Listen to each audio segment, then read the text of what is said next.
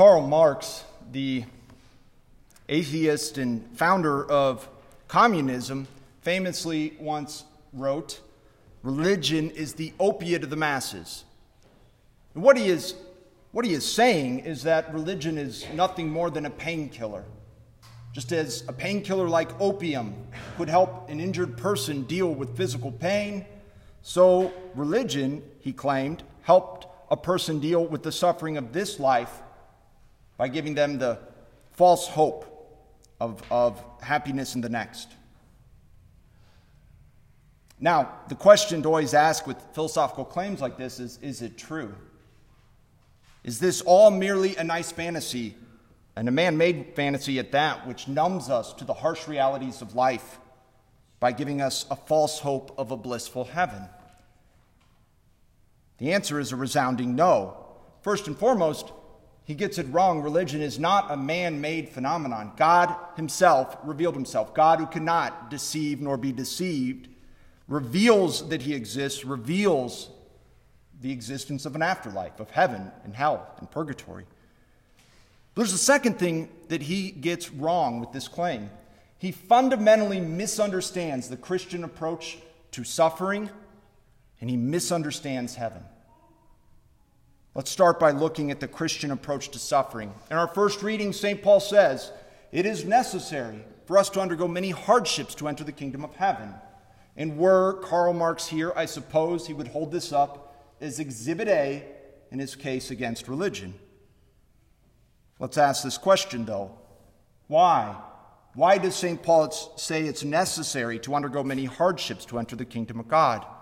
I would dare say that we will find our answer in the gospel, where Jesus gives us a new commandment love one another as I have loved you. The love that Christ commands of his disciples is the key to making sense of St. Paul's words. It's the key to making sense of the Christian approach to suffering. So let's talk about love. Love is not merely an emotion, it's not reducible to feelings as sometimes it is portrayed in the culture. If that were the case, we could not be commanded to love another person. We couldn't be commanded to love any more than we could be commanded to be sad or happy.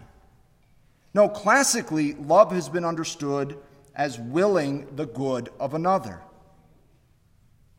But remember, Christ said he wanted us to love one another as he loved us. How did Christ love us?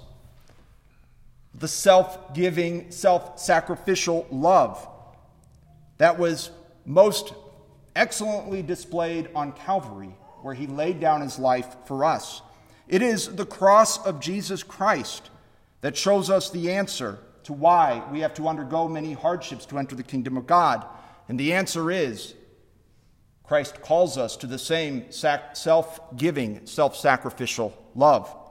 The cross of Jesus Christ shows us that love, in the highest sense of the word, is impossible without sacrifice.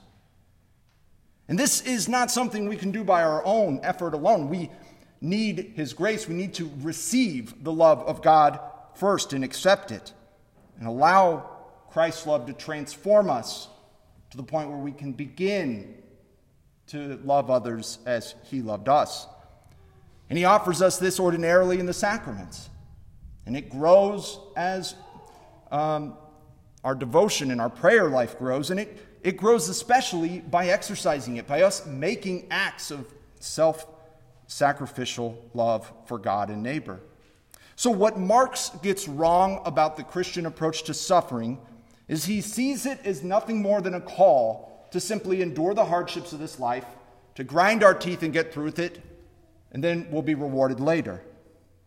When in reality, we are called to endure hardship because Christ commanded us to love one another as he loved us with this self sacrificial love he exemplified on Calvary. And it is this self giving, self sacrificial love that is essential to understanding heaven as well.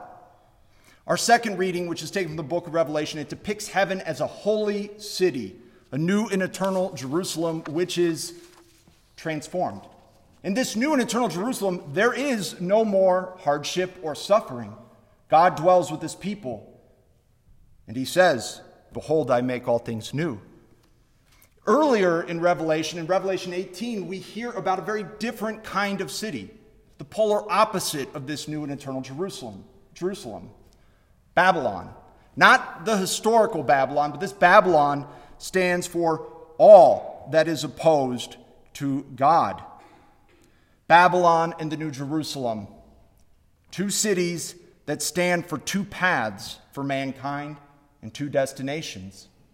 Babylon stands for the destruction of hell, New Jerusalem for heaven.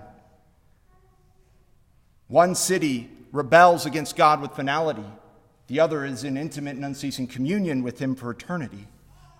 And the, this idea of two contrasting cities that we see in Revelation, St. Augustine, one of the great thinkers in our tradition, he will take this up in his masterpiece, The City of God, where he'll speak of the city of God and the city of man that in this life we see these two side by side and intermingled. He said these two cities are formed by two very different kinds of love the city of man, the earthly city created by self love, a selfish love that is, in reality, no love at all, that reaches the point of contempt towards others and contempt towards God. By contrast, the city of God, the heavenly city, is built and unified by the love of God to the point of forgetfulness of self or contempt of self. So, what our second reading shows us with Augustine's insight is that heaven is not a pie in the sky, it's not a reward for grinding our teeth and bearing hardship, but it's the fruit of love, of this self giving love that Christ displayed on Calvary, that he offers to us in the sacraments and prayer a love which ought to take roots in our hearts and mature so that we can begin to love others as Christ loved us. And then it comes to completion in heaven, where we gaze upon He who is Himself love, God, Father, Son, and Holy Spirit for all eternity.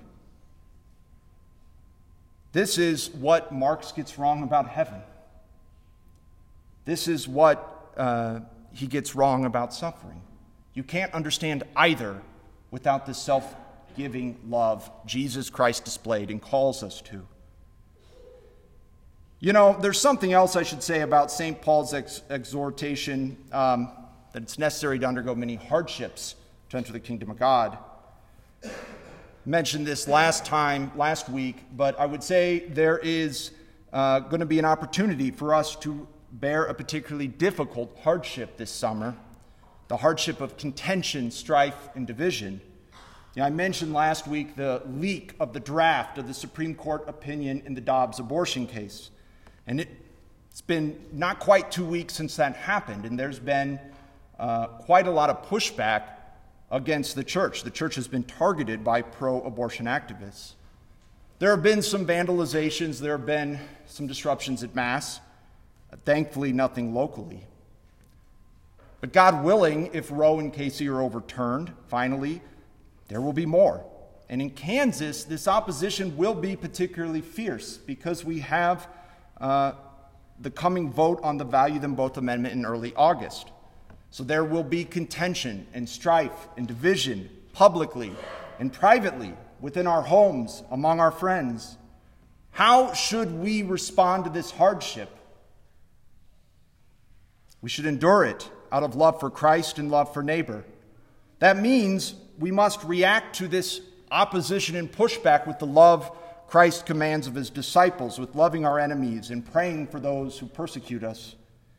It means, on the one hand, we don't retaliate by lashing out with hatred or malicious personal attacks, even if we believe the same are directed at us.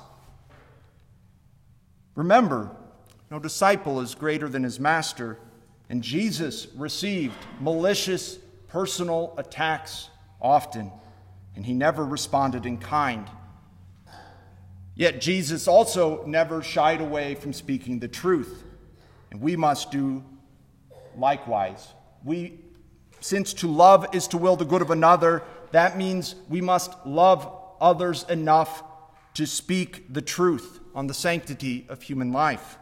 We must proclaim the truth about the sanctity of human life with love, compassion, mercy, but we must never cower before attempts to bully the church into silence. You know, we have uh, received a couple of complaints since our large value them both sign was placed in our yard saying it's illegal because we're a tax exempt organization. It is not illegal. Uh, the church has every right to speak on, to educate, and advocate for a moral issue, which is different from backing a political party or a political candidate. We have a handout in our bulletin. I encourage uh, everyone to read for a broader explanation. We also just have the handout if you'd rather take that in the narthex.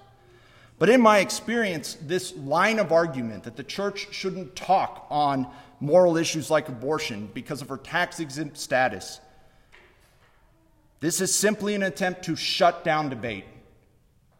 It is simply an attempt to bully the church into silence. We won't be silent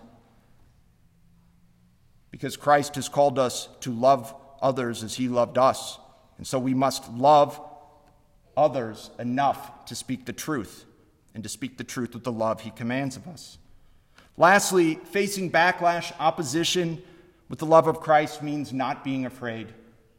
Christ said, In this world you have trouble. But take courage, I have overcome the world. We do not need to be afraid of whatever division or strife or contention comes our way. For in the end, the victory is the Lord. In the end, life will be victorious. So let us pray that the love of Christ may take root and grow in our hearts so that we can endure whatever hardships God permits to come our way, so that one day we might be called the true citizens of the holy city, the new and eternal Jerusalem in heaven.